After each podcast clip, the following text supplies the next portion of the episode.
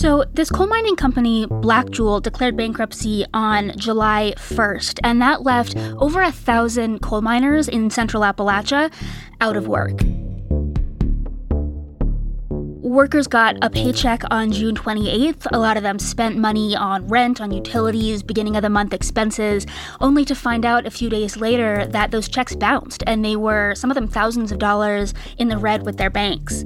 They should have gotten a second paycheck a few weeks later, but that didn't come through. They were told not to come back to work, but they weren't officially laid off. It was just this kind of ongoing mess for, you know, over a thousand coal miners and very little information for them about what was going on. We were at work and they just said, hey, Blackjewel is claiming bankruptcy, but everything's okay, blah, blah, blah. Don't worry, everyone's going to get paid. On Monday, July 29th, this woman who lived right near the railroad tracks saw a train being loaded up with coal. So she sends a text around to people that she knows that worked at this mine saying, wait a minute, this company is bankrupt. How are they moving this coal? Chris Sexton called me on my phone at my house and said, Hey, Wiggles, they're loading this train up. Let's stop this train. I said, Sure, I'll be right up here right now. And about five Black Jewel miners go up and decide they're going to block this train. They sort of scramble up onto the tracks. And we all looked at each other.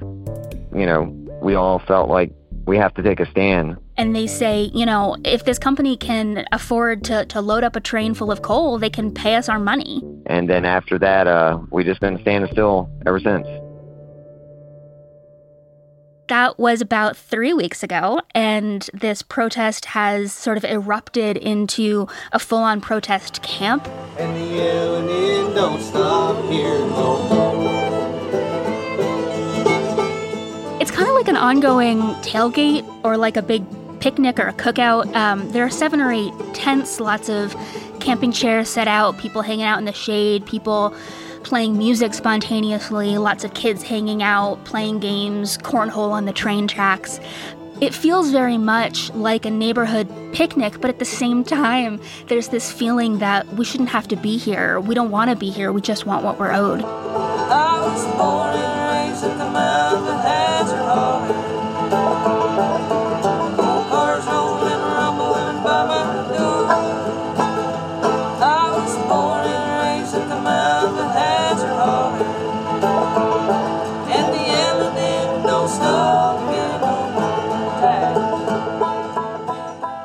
Sydney Boles, you've been reporting on this protest on the train tracks in Harlan County, Kentucky for the Ohio Valley Resource, and it centers around this coal that's still sitting there right now. Who owns the coal at this point?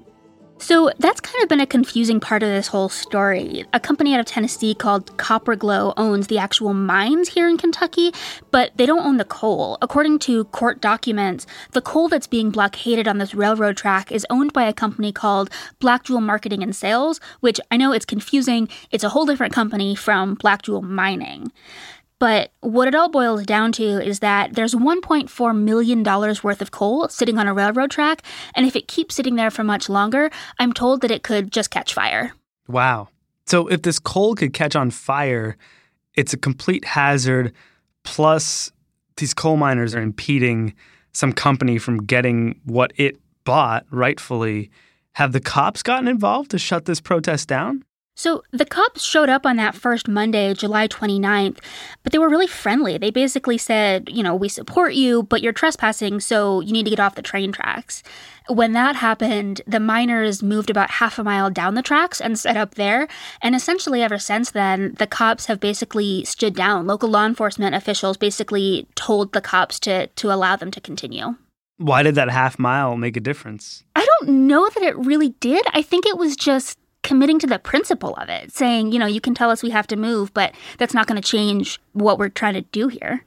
It sounds a lot like an organized labor action. Are these miners part of a union? They are not. There are currently no union mines operating in the state of Kentucky. Is that a change from the way these mines have worked in the past? Yeah, I mean, Central Appalachia is really core to the history of labor organizing, and the county where this is happening, Harlan County, is right at the heart of that. I want to introduce to all of you now, and I expect that most of you already know Miss Florence Reese. I'm not a coal miner, as you well know, but I'm as close as I could be not to be one. And my husband and me was in the strike in the 30s in bloody Harlan County, and I do mean it is bloody too. Back in the 1920s and 30s, Harlan County got the nickname that it still has, Bloody Harlan, because of these really violent protests back in those days as miners tried to unionize. Now, this song I composed in the 30s, and I can't sing very well, but you, you can ask the scabs and the gun thugs which side they're on because they're workers too. And they were met with huge opposition from, from the sheriff, from police. There was a ton of violence. Observers at the time said coal companies were using warlike tactics, starving out workers, employing private militias. People died. Which side are you on? Which side are you on? Which side are you on? Which side are you on? And then again in the 1970s, there was this 13 month long strike. The coal mining camps became Bloody Harlan all over again.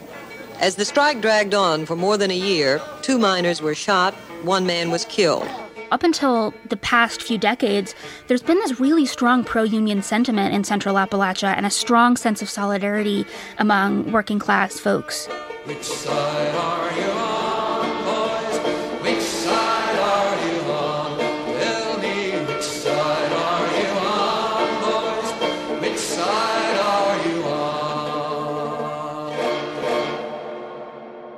And union membership has really declined in, in Kentucky since then and across the Ohio Valley, which is Kentucky, Ohio, and West Virginia. And between 1997 and 2017, Ohio Valley miner participation in unions actually dropped by 76%. Why is that? Why is it there are so few union mines left at this point? So, different folks have given different answers to this question. I think one thing is that there was this kind of concerted strategy among industrial groups to pitch the American South as a sort of a non union alternative to the North, to attract industry to move to the South so companies in the South wouldn't have to deal with unions. And so the Southern economy would draw businesses from the North. And what happened here in coal country was that coal companies bought up union mines and turned them into non union mines. And so just over time, union participation declined that way. Do these miners miss the days when they would have had a union backing them? I have spoken to a lot of these miners, and I've gotten just as many answers about how these guys relate to unions, to companies, to politics. But I do think that pretty universally, there's a sense that a lot is owed to the union fighters who came before to the legacy of workers fighting back for fair wages, for safety in working conditions. So even if there's some disagreement about whether being a part of a union could have helped in this particular situation, I think there is a sense that in general, unions do help working class folks. Is what's happening to them right now legal? They got these paychecks that essentially bounced and then they weren't given their pay for the like final 2 weeks of work that they were owed that doesn't sound like it'd be legal. It is not. Black Jewel was in violation of a Kentucky law that required new mining operations to post a bond that would cover a month's worth of wages for all of its employees. So there was kind of this loophole in that law, though, that the agency that collected that information wasn't required to give that information to the company that would have enforced the law. So there's new legislation proposed in Kentucky that would close that loophole, and there's also a new attorney general investigation to see how many other coal companies may be operating in violation of this law. What's Black Jewel saying in its defense? So, of course, I've reached out to, to Black Jewel about this a number of times. Sometimes I haven't gotten responses, other times I've been directed to statements that have already been issued. Black Jewel has essentially told employees that they're doing everything they can to cover their debts. They've also encouraged miners to dip into their 401ks to pay their current expenses. But there was also this kind of interesting little interaction there where Jeff Hoops, the former CEO of the company who's since been forced out, I reached him by phone. I just called like the, you know, the number on like blackjewel.com and then typed in his name and he answered. For Jeff Hoops, press 1. Hello. Hi, is this Jeff Hoops? Yes, it is. Hi, uh, my name is Sydney Boles. I'm a reporter with the Ohio Valley Resource. Um, I'm standing on a railroad with some miners who are protesting the movement of a coal train in Cumberland, Kentucky. And I'm wondering if I could get some comments from you on the situation, why the coal is being moved, and just your response to these miners who are frustrated with the lack of pay. Yeah, I'm as frustrated as they are. I, I no longer work for Black Jewel. I, I resigned more than a month ago, so I really, really have no idea what's going on there. I'm, I'm really, really sorry that it's reached this point. So. Um, yeah, I mean, these guys all, are. All Pretty... I've got to say, no comment. Reporting has come out since this happened saying that right before the bankruptcy, Black Jewel paid him hundreds of thousands of dollars. And so I think anger at Jeff Hoops has not been sated by these apologies. Where does that leave these miners? I mean, they've been on these tracks for three weeks, almost four now. They're not getting anywhere, it seems like. The cops aren't stopping them, the company's not paying them. How long are they going to stay there? You know, if there's one thing that I've learned from reporting on coal miners' justice issues, it's that coal miners are stubborn people. I get the sense that they are not going anywhere anytime soon. Are any of them going to get their money back or, or even get back pay? So, the company that bought these mines, Kopper Glo, in their purchase agreement, they put up $450,000 to pay back miners who worked at these mines, with an additional $550,000 potentially available depending on, you know, what those assets end up being worth.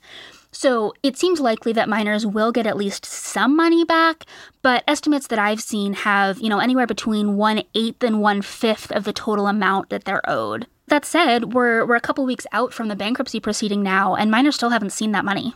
Is this protest having any impact as far as you can tell? You know, it's impossible to say for sure, but I think that without them drawing attention to this, they would have had a hard time getting representation in the bankruptcy hearing, which means that there would be no one representing their interests as Black Jewel's assets are sold off to the highest bidders. The protest also garnered national attention, and it's brought in thousands of dollars in donations that have helped families pay electric bills. It's kept food on the table. It's helped families afford back to school expenses. And it's also, um, last Friday, some pizza showed up at the campsite, and it turned out that it was a donation from the Bernie Sanders campaign. Hmm. They had had 18 pizzas delivered, one for every day of this protest. Amazing. I mean, the president's really into coal. Has he weighed in on it yet? So the president hasn't weighed in yet. But uh, the administration's Department of Labor has actually intervened basically in support of these miners.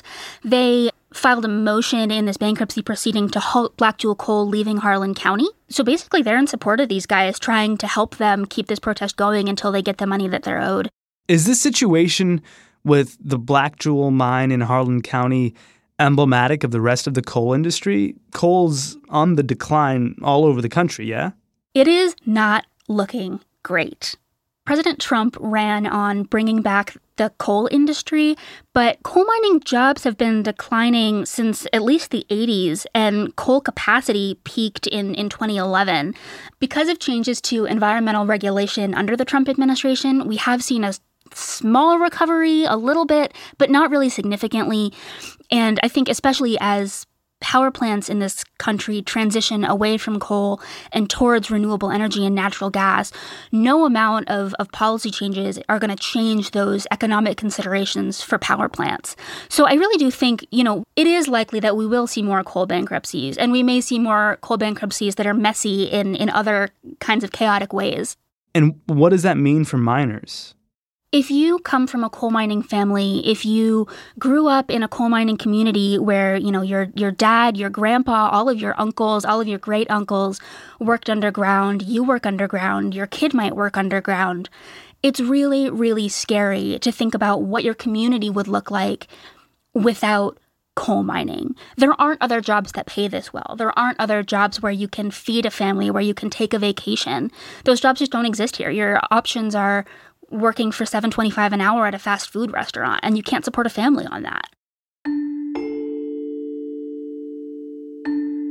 As we're considering as a nation how we respond to climate change, how we want to move forward, it's so important for us to think about what we owe to the families that kept our lights on and what it could mean for these communities to lose the industry that supported them for so long, and how we want to support these communities as they deal with the loss of this industry.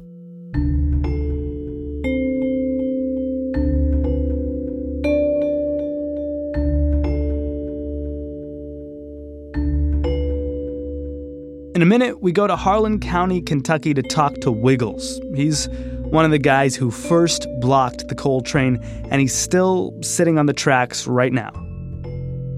This is Today Explained.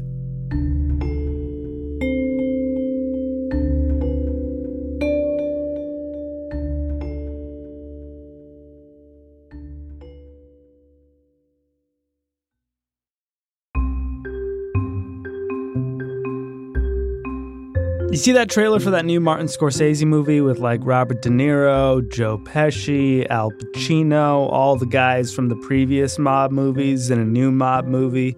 It just reinforces the notion that mob stories are always about the guys. But there's a new podcast about a mob story that's all about the girls, or one girl in particular. The show is called Mob Queens, and it's all about Anna Genovese. The show is hosted by Jessica Bendinger, who wrote the movie Bring It On, and Michael Seligman, who's one of the producers on RuPaul's Drag Race. And together, they piece together Anna's story, racing between speakeasies and mob informants and former drag queens. They try to figure out whether Anna was pulling all the strings or being pulled herself. And in the process, they find out how she rose from meager beginnings to become a master player in the mob's ruthless game of chess. Mob Queens, check it out. It's now playing wherever you listen to your podcasts.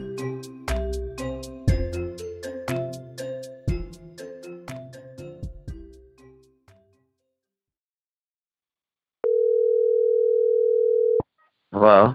Hello, is this Jeffrey Willig? Yes, this is Jeff. And sorry, is it Jeff? Jeffrey Sydney told me people call you Wiggles. Yeah, yeah, that's my nickname on the ground. That's everyone knows me as. What should I call you, Jeff? Jeffrey Wiggles? You can call me Jeff. It's fine. Okay, Jeff. Wh- where are you right now? We're just sitting on the tracks that the train will come down. You're sitting on train tracks right now. Yes, with a tent over us.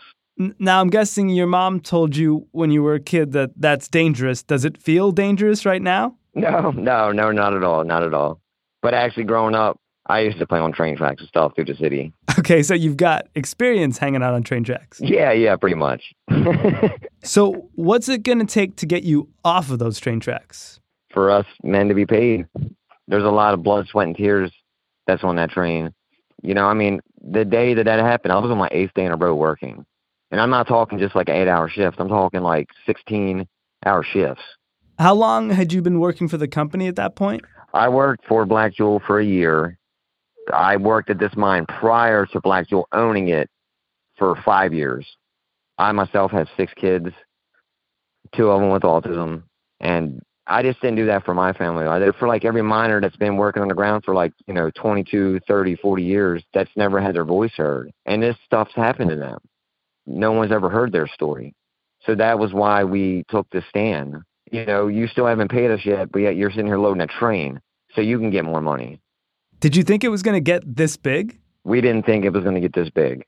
And then we had people from Knoxville News coming in, Lexington, then we had CBS.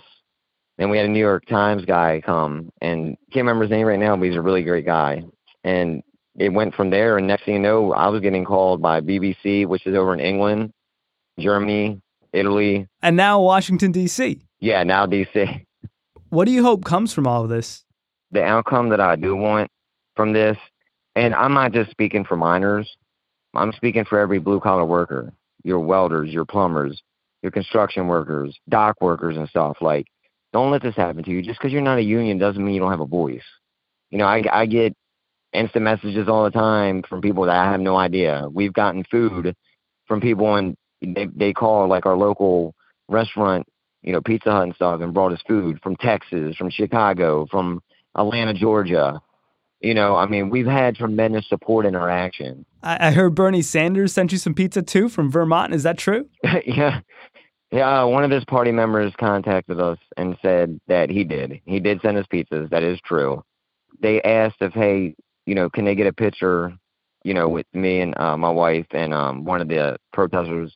We told him, yeah, but we also said this is not for political use. This has nothing to do with politics. This has something to do with common working people against a, a guy that's ripped them off. But but clearly to Bernie Sanders this is about politics and clearly to someone like Donald Trump who's constantly talking about how much he loves coal this is about politics. Is it hard to keep politics out of it? I mean, if you want to ask questions as far as that, when Obama was in office and his second term is when it my mind got shut down, destroyed this area. You know, they went on about, oh, we, we want to replace coal and stuff like that, but they didn't bring anything in here to replace our jobs. There was people literally walking around with their heads down in a state of depression because they didn't bring no jobs here. I mean, we got left mm-hmm. behind. They'll, they'll go, yeah, well, we're going to bring this to your area. Okay, what part of our area are you bringing this in?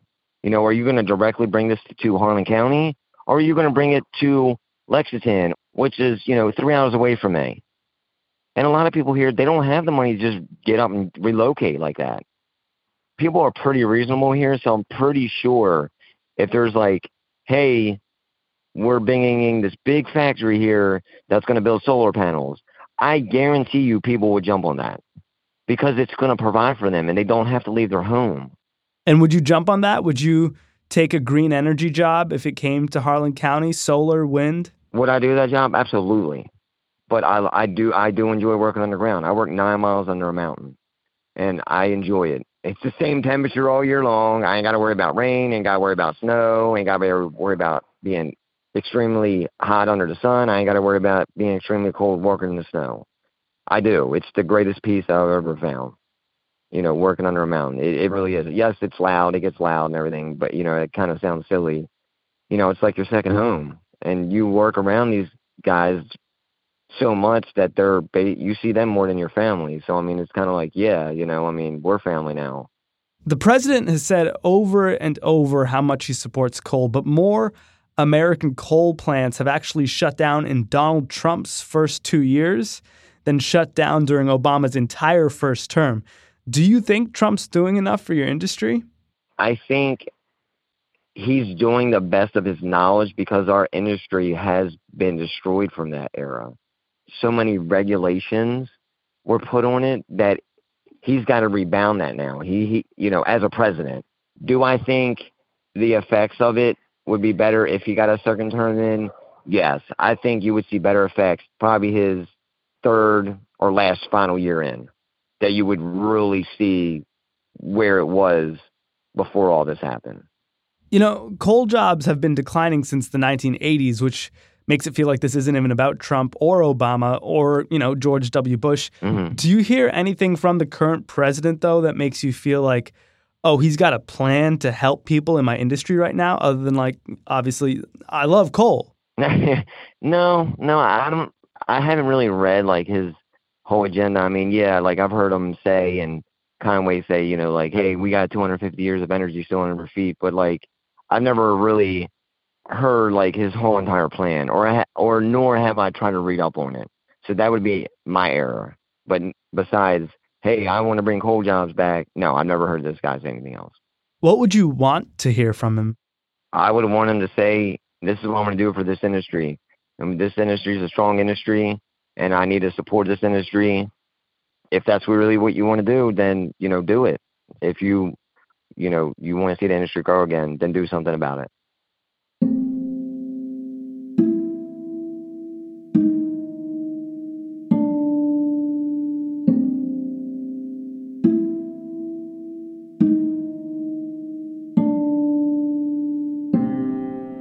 Jeff Willig is a coal miner in eastern Kentucky where he is still sitting on train tracks. We reached out to a Black Jewel spokesperson to ask for comment on this story. He pointed us to a website with updates on bankruptcy filings from the company. In the updates, Black Jewel says, We want to thank employees for your years of service and for the perseverance you've shown throughout this challenging time.